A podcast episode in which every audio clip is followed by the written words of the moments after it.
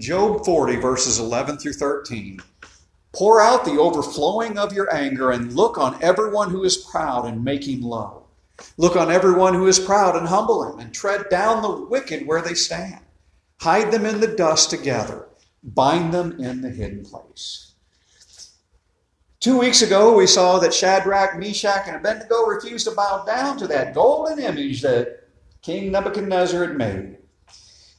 He stated as a fact, What God is there who can save you from my hands? Well, when given a second chance to do so, they in no uncertain terms told him that their God could save them from him and that fiery furnace. As I stated then, if they had compromised, if they had compromised and bowed down, we wouldn't have been reading about it. We'd have been sitting there thinking to ourselves, well, it, well, if we were reading about them, it was, would have been for some other reason other than being obedient. They'd have been an example of what it's like not to be obedient, I would believe. The key phrase that they used to emphasize to Nebuchadnezzar, and where I transition to the applicability to today's times, and it's really a good phrase, a little three word thing. But if not, because remember, they told him, Our God is more powerful. He can save us from you and he can save us from that furnace. But if not, it's okay because we still trust and rely in him. Well, they knew God's power, but they also knew uh, that they must not that they must do what was right in God's eyes and not in their own and in the world's eyes. Uh, we often complain about our rights and what is fair. Oh, I hate that word fair. That word fair is nothing but a dirty four letter F word. And people like to throw that one around all the time. It's just not fair. How come I don't get to? And I just look at that and say, ah, don't be cussing in front of me that way. They did not doubt that God's ability either. But neither did they presume that they knew what God's will was. Because do you know what God's will is? You have a rough idea, but do you actually know what it is? No, not until the time comes. They recognize that God had a plan, and it, but it might be different from their own desires. You know, He can save us, but if not, it's okay. You can burn us up, and we're still not going to obey you we're still not going to bow down to you or that image. God has something better in mind for us. Isn't that what we think to ourselves nowadays? Who cares if I die? Who cares if I'm attacked? What does it matter? God has my back. And if I die, I'm in a better place. I don't have to deal with this stuff anymore you know, I have my own desires and I have my own wishes and my own dreams, and I pray that God fulfills them. But if He doesn't, I'm not going to say, well, God, you didn't do what I wanted you to do, so therefore I'm turning my back on you. It just ain't going to happen. Well, this week we're going to look at a situation that is pretty much the opposite of this particular shot. You see, Nebuchadnezzar, he kind of like Pharaoh, only he's a lot stronger than Pharaoh ever was because he had more control over his kingdom. Nebuchadnezzar was a daring rival to God in everything over who's going to be the most powerful, who's in charge of the kingdom and of the earth. Nebuchadnezzar, well, he puts up a pretty good battle. Now, notice I didn't say anything about Satan because, well, we know Satan's a created being and he's not human. That's why he's not included here. And to say, who gave God a really good battle, a good run for his money? Well, this part of the Bible was written by Nebuchadnezzar himself and just shows how his battle with God came out. Let's pick up with Daniel 4, verses 1 through 3. Nebuchadnezzar, the king to all peoples, nations, and men of every language that live in all the earth May your peace abound. It has seemed good to me to declare the signs and wonders which the Most High God has done for me. How great are his signs and how mighty are his wonders. His kingdom is an everlasting kingdom, and his dominion is from generation to generation. Unique, this unique chapter is the testimony of a Gentile king and how God changed his heart. Think about that. A Gentile king who did not really know God. He had all kinds of opportunities to know him, but he didn't. Nebuchadnezzar was now old and had reigned for more than 40 years, and he lived in the world and ruled in the world like most men never have before. He had seen all kinds of fun stuff, and up until now, this predicament, we're not sure if he ever really noticed what God had done. We're not sure if he'd ever noticed who God really was. The more we uh, see the events the, of the Lord's uh, doing, do we see them as a product of divine power in our lives? Or do we see them as something more marvelous than they appear? Does God do these things in our lives so that we can look at it and say, that's God's doing? Hallelujah. Or do we look at it and go, hmm, maybe, just maybe, this is science? Maybe, just maybe, this is something that's more powerful than God. I can't believe that. I find that, and I would find that really hard to believe that people would think that way. After all, if it's God, there's nothing more powerful. Daniel 4, verses 4 through 9. I, Nebuchadnezzar, was at ease in my house and flourishing in my palace. And I saw a dream, and it made me fearful. And these fantasies, as I lay on my bed and visions in my mind, kept alarming me. So I gave orders to bring in my presence all the wise men of Babylon, that they might make known to me the interpretation of the dream. Then the magicians and the conjurers and the Chaldeans and the diviners came in, and I related them the dream to them. But they could not make its interpretation known to me. But finally, Daniel came in before me, whose name is Belteshazzar according to the name of my God, and in whom is the spirit of the holy gods. And I related the dream to him, saying, O Belshazzar, chief of the magicians, since I know that the spirit of the holy gods is in you, and no mystery baffles you, tell me the visions of my dream which I have seen, along with its interpretation.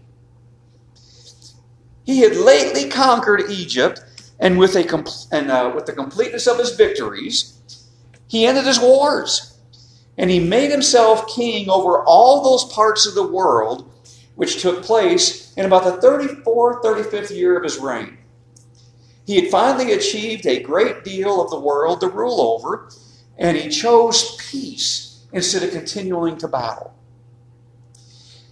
But you know, think about this and compare it to our own times. Nebuchadnezzar's rest was the false peace of the ungodly.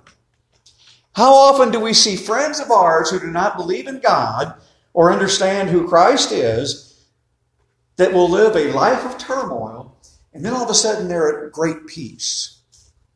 Because they think, well, gosh, I finally got it all figured out, it's all straightened out, and life's just going to be grand. Isn't that just the quiet before the storm? I think sometimes we even experience that one ourselves. So here he is.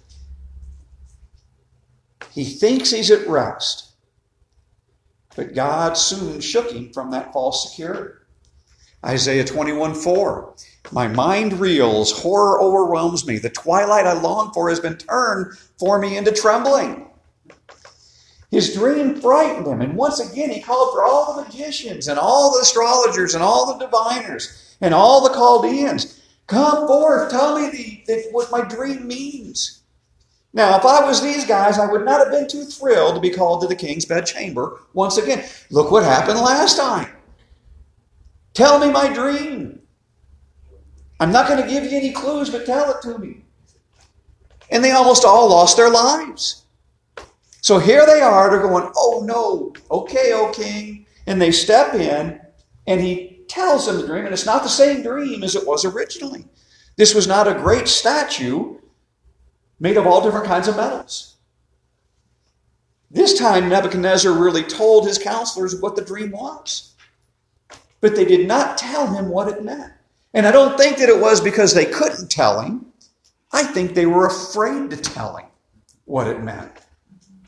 We've known things like that also in our lives. Tell me the truth. Mm, no way. No way. I'll get in big trouble if I tell you that. I don't know about you, but I would really rather hear the truth than to have somebody try and manipulate it a little to make it sound a lot better to me. Because that's just a false promise. He remembers the dream and he tells them. And the dream was really fairly easy to interpret when we look at the dream. It's not that hard. And even if you could take a wild guess ahead of time, I'm sure that you, without even reading ahead or having read this story in the past, you would even be able to figure it out. And I don't think any of you are magicians or astrologers or Chaldeans or diviners. I think we're all just normal human beings. Nebuchadnezzar did not say that they did not make it known, but he said that they uh, would not make it known. When Daniel arrived, I'm sure that he was glad to be there. That is, the king is glad Daniel's present. Because after all, Daniel's done him good for so many times. Before Daniel interpreted the dream described in the chapter for Nebuchadnezzar, Nebuchadnezzar worshiped Baal, his God. And that God is a God of order and destiny. Well, I don't know about that. It's a false God. How can it be a God of order and destiny? And this means that what he, what Bel, uh, Nebuchadnezzar saw previously with Daniel and the three lovely Hebrew men that did not get burned up in the oven, everything that they showed and demonstrated how powerful God was, well, he was impressed. Yeah, I see you got this great God, puts mine to shame. Man, he's really great. But it was not enough to convert him. It was not enough to convert. You see, being impressed with God isn't the same as being converted. I can be impressed with a great golfer like Tiger Woods. But can I ever be like him? No. As much as I love the game, I cannot be like him. I don't have the strength, I don't have the stamina. He understands who God is in a kind of a weird way, but it's still not his God. And that's the one thing I don't understand in our world today. How can people see how you live your life and see that you don't really worry about anything? You don't really have a care in the world. You have a hope. And they can ask you about that hope, and you can tell them, and they'll go, Oh, I understand. But they don't believe. They would rather go through world experiencing things that they really don't have to. Daniel 4, verses 10 through 17. Now, these were the visions in my mind as I lay on my bed. Now, remember, this is Nebuchadnezzar. This is his chapter in the Bible describing what took place. Now, these were the visions in my mind as I lay on my bed. I was looking, and behold, there was a tree in the midst of the earth, and its height was great. The tree grew large and became strong, and its height reached to the sky, and it was visible to the end of the whole earth. Its foliage was beautiful and its fruit abundant, and in it was food for all. The beasts of the field found shade under it, and the birds of the sky dwelt in its branches, and all living creatures fed themselves from it. I was looking in the vision of my mind as I lay on my bed, and behold, an angelic watcher, a holy one descended from heaven and he shouted out and spoke as follows Chop down the tree and cut off its branches, strip all its foliage, and scatter its fruit. Let the beast flee from under it, and the birds from its branches, yet leave the stump with its root in the ground. But with a band of iron and bronze around it, and new grass of the field, and let him be drenched with dew of heaven, and let him share with the beast in the grass of the earth. Let his mind be changed from that of a man, and let a beast mind be given to him. And let seven periods of time pass over him. This sent- sentence is by the decree of the angelic watchers, and the decision is a command of the holy ones, in order that the living may know that the Most High is ruler over the realm of mankind, and bestows it on whom he wishes, and sets it over the lowliest of men. The tree in Nebuchadnezzar's dream was noted for its size, its strength, its prominence, its beauty, its fruit, and shelter. This tree was planted in the middle of the earth, and he may not have understood it represented him. However, at that time, Babylonian, uh, Babylonia was basically the center of the earth. Now, notice I did not say it was the center of the universe because everybody knows that's Wallace. but this tree is in the center of the earth. He has so many kingdoms that he has defeated that they all have nowhere to do and go but to turn to him. He is this massive, powerful thing. And they were so, he was so superior to everyone else. They had to go to him for food. They had to go to him for shelter. They had to go to him for protection. This tree had everything in it that was pleasant to the eye and good for food. The leaves were large and beautiful and re- would represent the splendor of Nebuchadnezzar's court. The splendor was the wonder of strangers and the glory of his own subjects. Think about this. The hanging gardens of Babylon were at this point in time. It was one of the seven wonders of the world. Everybody wanted to come and see it. And when they came, they were enthralled and so impressed. This tree was not just for good looks, it was for use, it was for protection. The branches were the shelter for all creatures. The two things that was seen as, just as his kingdom, protection and provision.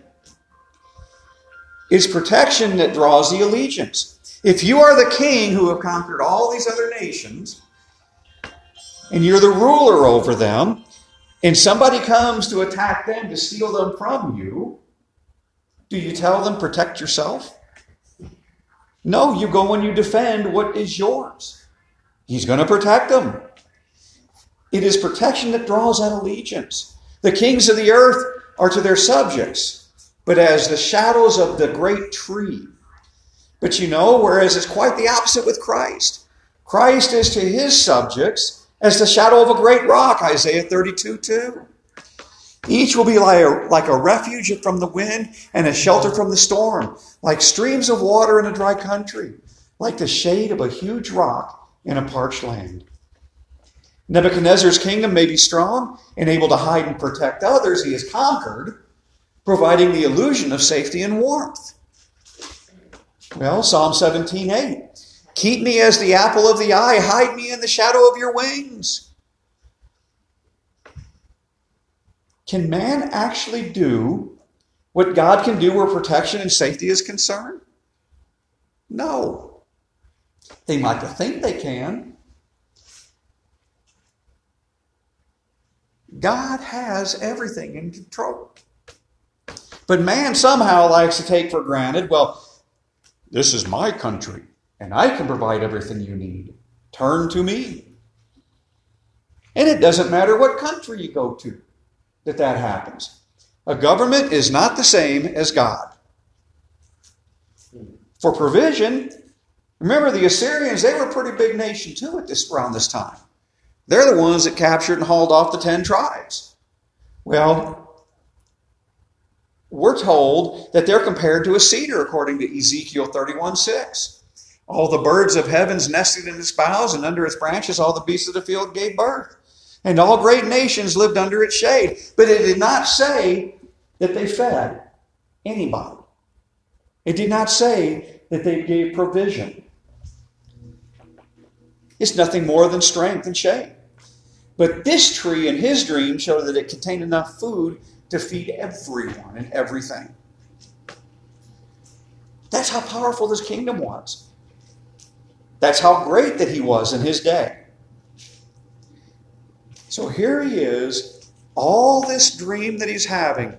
He's thinking, oh man, this is like totally cool. It all looks good, it all looks pleasant. I'm able to provide food and feed everybody, this tree. He doesn't know it's him, he doesn't know it's his kingdom. But you see, there was something wrong with this picture, though. And that's where this lovely angel popped in. That angel appeared in the sky and pronounced a judgment to this serene picture, something so severe that he perfectly remembered it. And I bet he remembered it word for word what this angel said when he told Daniel. Couldn't remember the other dream, but he can remember this one. And according to the original word, this angelic watcher, as he called it, this watcher, this is the only chapter in the entire book of the Bible that this thing is mentioned. I've got a feeling that the God he served, that Bel, the angels that he thought he had, he may have called them angelic watchers. I'm not sure. This angel was a messenger and a holy one, though. Orders are to be given that this tree is to be cut down. And it doesn't matter how much good it is providing to everyone and everything. Just like men today, you can do all what is perceived as good and have a bad heart. You can do what all is good and perceived in your mind's eye. Look how much good I am doing. But to God, is what you're doing, is it good? Probably not. Most things that we think is great, he sees as filthy rags. Most of the things that we see as great and try and tra- take credit for, what does God view it as? Pride. Hmm. Everything that has to do with these, this tree, its limbs and leaves and fruit, they're to be cut apart and scattered. Scattered. Now, we all live pretty good lives. We may not be the wealthiest folks in the world, but we live pretty good lives. I mean, we're, we got clothes on our backs, we got food on the table, a roof over our heads. We have loved ones that we love and love us.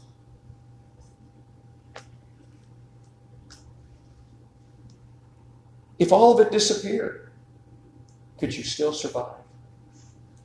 Could you figure out how to live within humble means? Because you see, when you look at the, a lot of the prominent folks in the world today, your actresses, actors, sports figures, politicians, you just name it. Uh, if they all lost their money, they wouldn't know what to do. They couldn't figure out how to under, live under humble means. What actually happens with them? You've seen it. You've seen it happen to some. They become despondent. They disappear, sometimes even commit suicide because they don't know how to live without those things that they think they can't live without. That mighty money, that big old house, them fancy cars. You know, those unimportant things in life, in all reality. Jeremiah 17, verses 7 and 8. Blessed is the man who trusts in the Lord and who trusts is the Lord. For he will be like a tree planted by the water that extends its roots by a stream and will not fear when the heat comes. But its leaves will be green and it will be not be anxious in a year of drought, nor cease to yield fruit. See, we know how to live in humble means. We know how to live under God's rule. We depend on God. So this tree's got to be cut down. But leave the stump leave the stump. Leave it exposed to all the weathers. Let it lie there neglected and buried in grass. Let the beast that enjoyed the protection and provision relax and enjoy the peace from that rain. But don't let that stump be destroyed because I'm not done with it yet. We're going to bind it with uh, bands of iron and, and brass to keep it strong so it doesn't crumble. Job 14, verses 7 through 9. For there is a hope for a tree when it is cut down, that it will sprout again, and its shoots will not fail. Though its roots grow old in the ground and its stump dies in the dry soil, at the scent of water it will flourish and put forth sprigs like a plant. I love that picture. I love that image. It gives us hope. It tells us we can be as strong as that big old tree. But God can look at us as that strong tree and say, hmm, who are you giving glory to? Who are you giving credit to? Cut it down. You see, I look at this uh, at this particular message, and I think to myself, that it is literally attitude adjustments. An attitude adjustment. Where do we stand?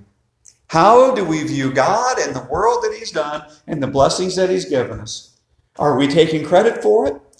So that we need to be brought in an attitude adjustment of who really is king. We get cut down to size, and sometimes it hurts. It can be quite painful. But when we recognize what takes place, God begins to water. And what happens? This tree in this dead stump is a great representation of that. I love this picture. God in judgment remembers mercy and may not have and may have uh, good things yet in store for us whose condition seems hopeless. He can still water us and help us grow back to where we need to be. The meaning of this is explained by the angel himself to Nebuchadnezzar. Whoever the person is that is represented by this tree, he is sentenced to be removed or brought down, cut down to size. He's to be taken out of honor in his state and the dignity of a man, to be deprived of his use of reason and to be, well, and to live like a brute for seven years. He's not going to live like a human. Let him be given a beast heart. There is actually a disease that is known to man that one thinks that they are literally a cow of the field. It's a weird name. I didn't decide to look it up and write it down, but it's bizarre. And some people say, well, that's what he had. You know, he felt like he was a, a, an ox, and so that's what he did for seven years. But then they say that it's not too curable if you have this disease, this mental illness. So, can you imagine what that would be like?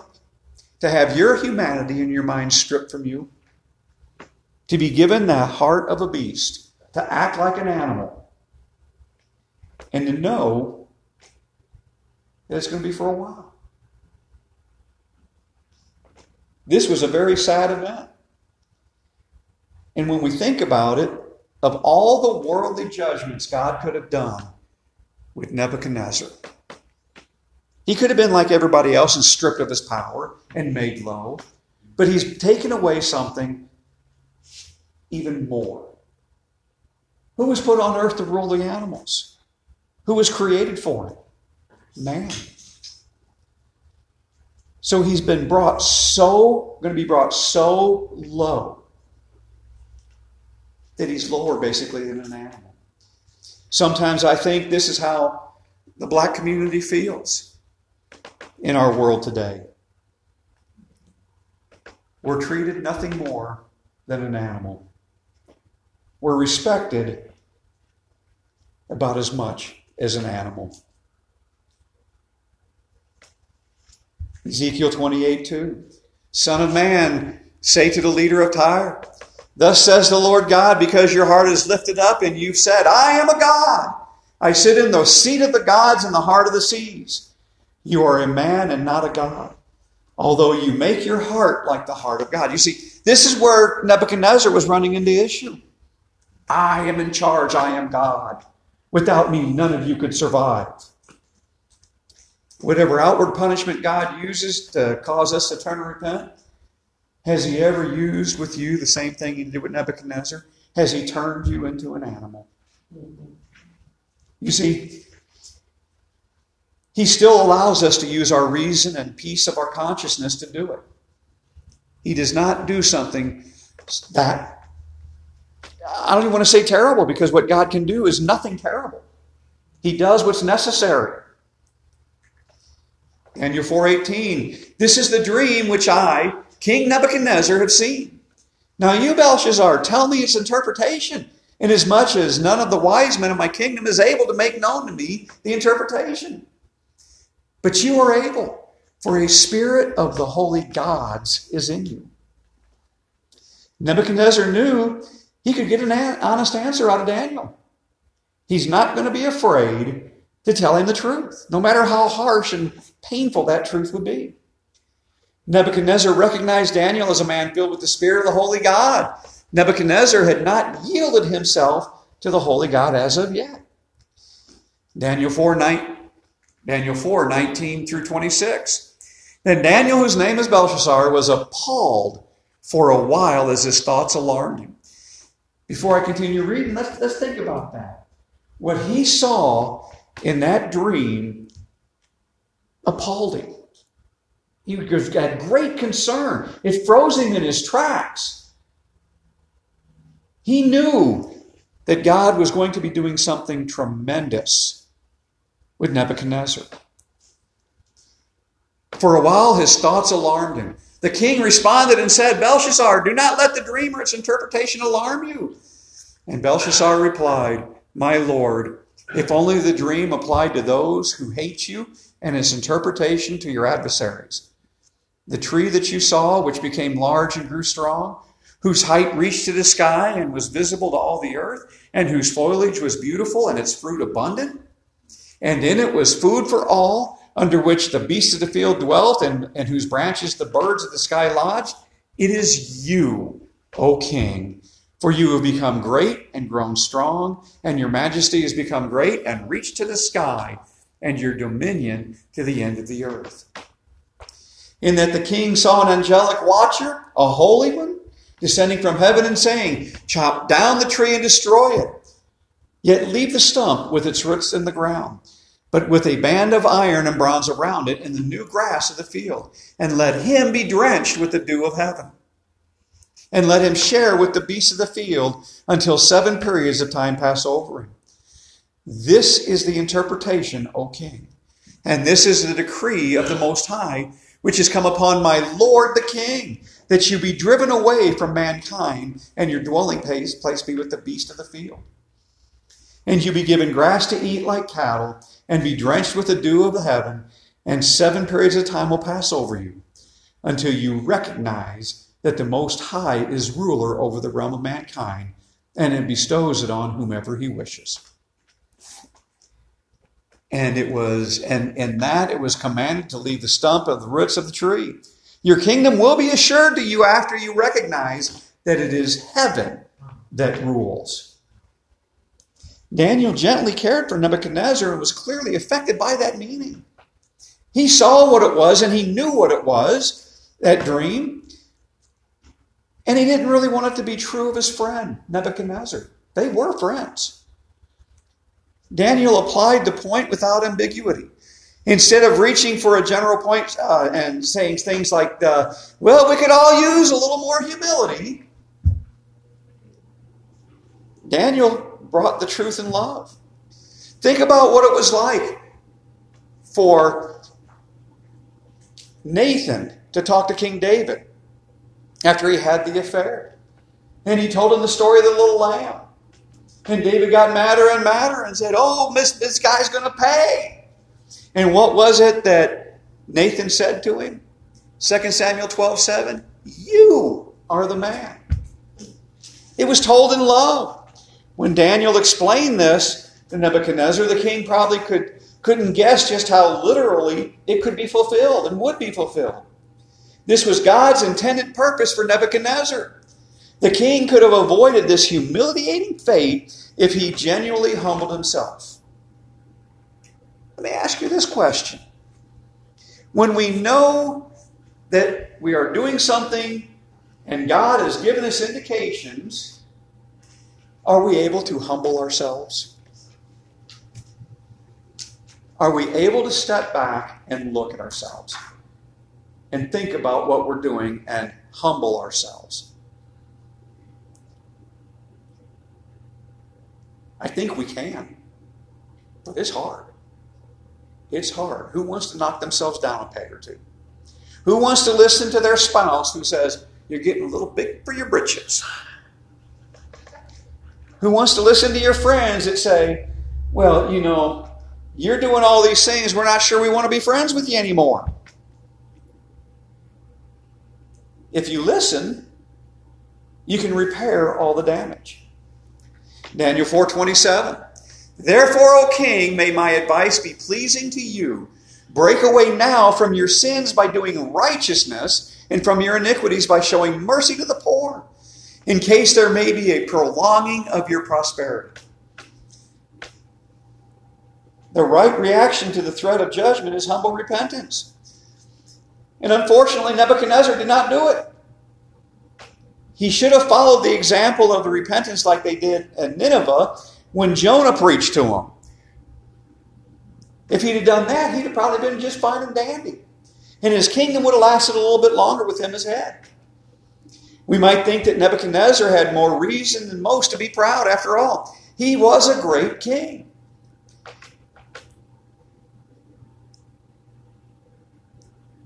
And he was not just counseled in love, he was told quit sinning, do better, take care of the people a lot easier. And you know, as this great king, he's probably thinking to himself, I'm already doing it. That's how the great tree got in my dream. What more can I do?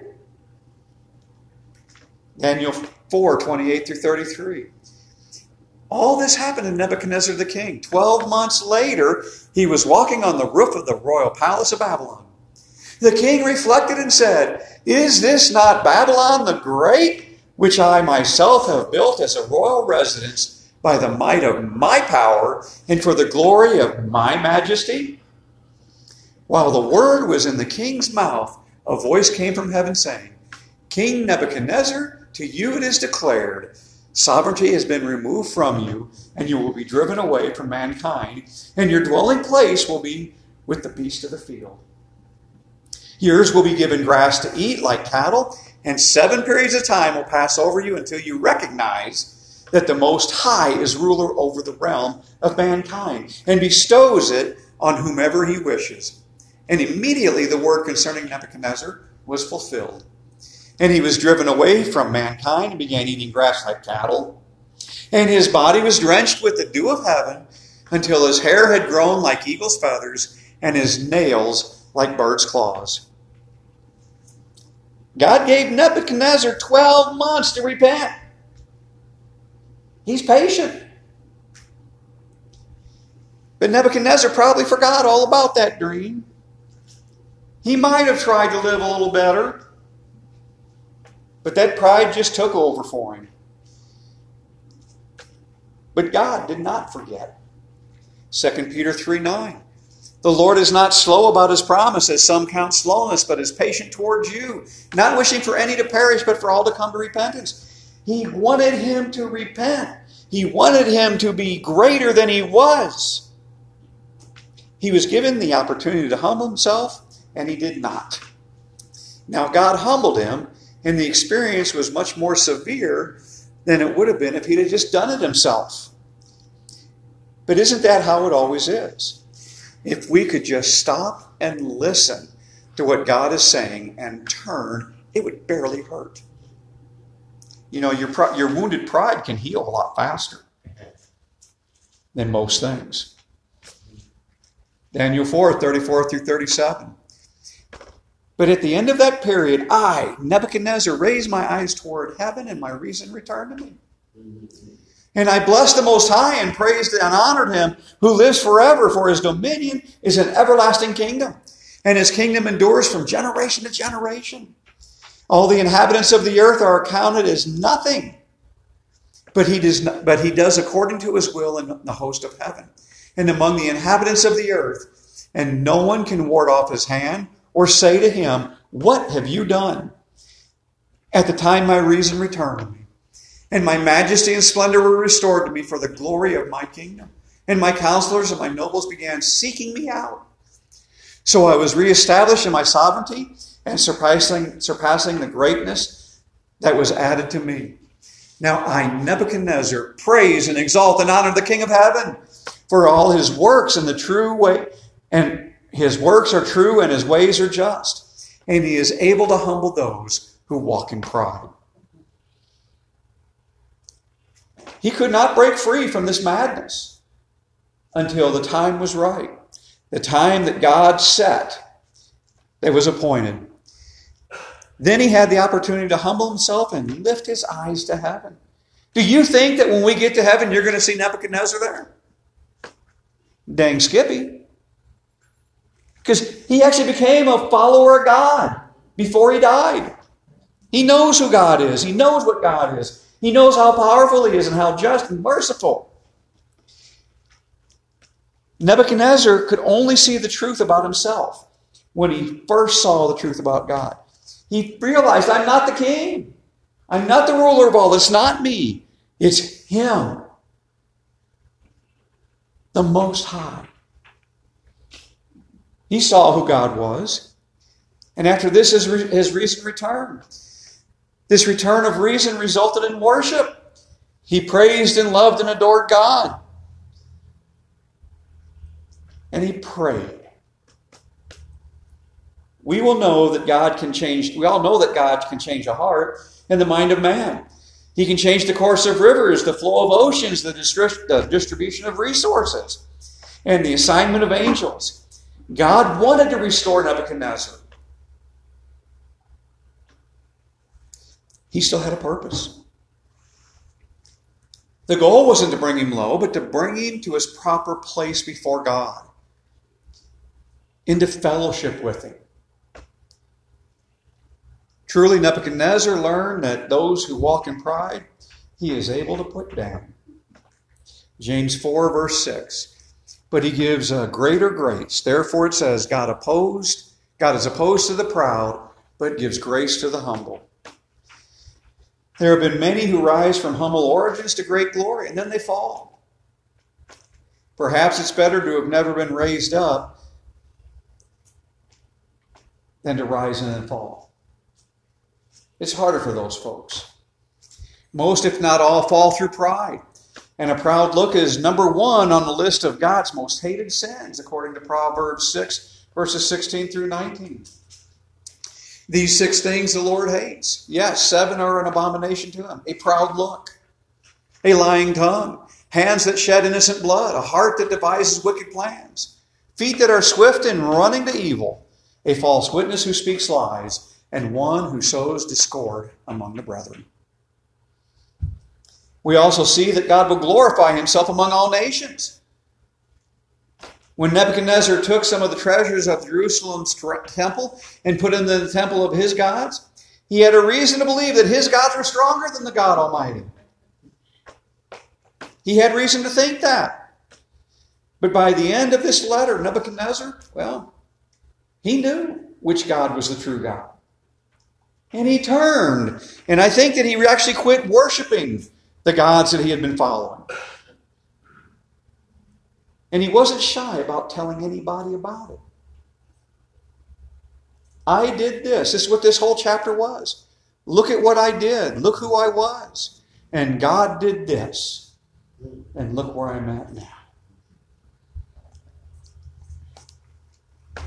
He was a true witness, giving testimony to God's great works.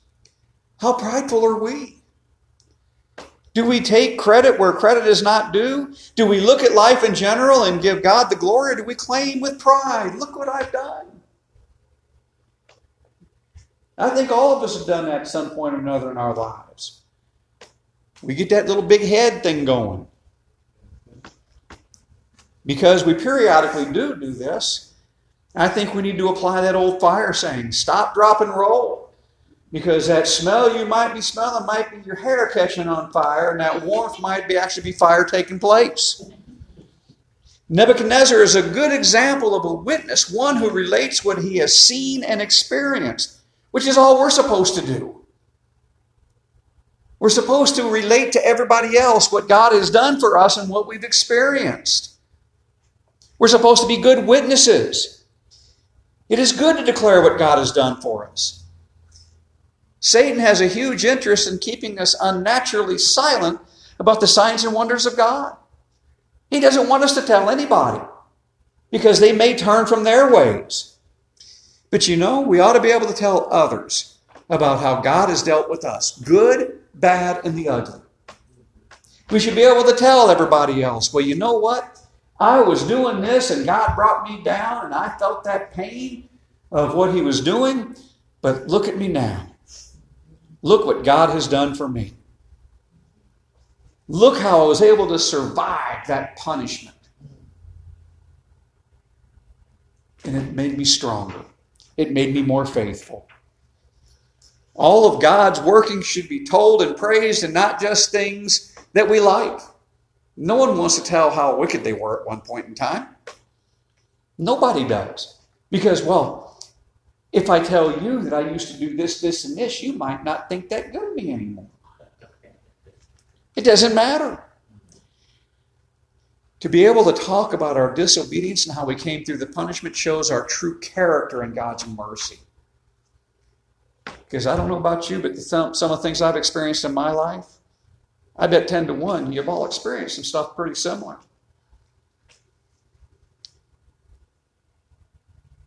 Psalm 118 23. This is the Lord's doing. It is marvelous in our eyes. There are times I viewed myself as a stump, this dead stump. And I look at what God has done, and I see that I'm growing. I'm learning things from my past.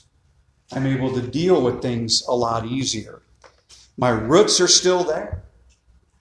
The roots are still there. I can never forget. But what I can do is tell people what God is doing in my life now.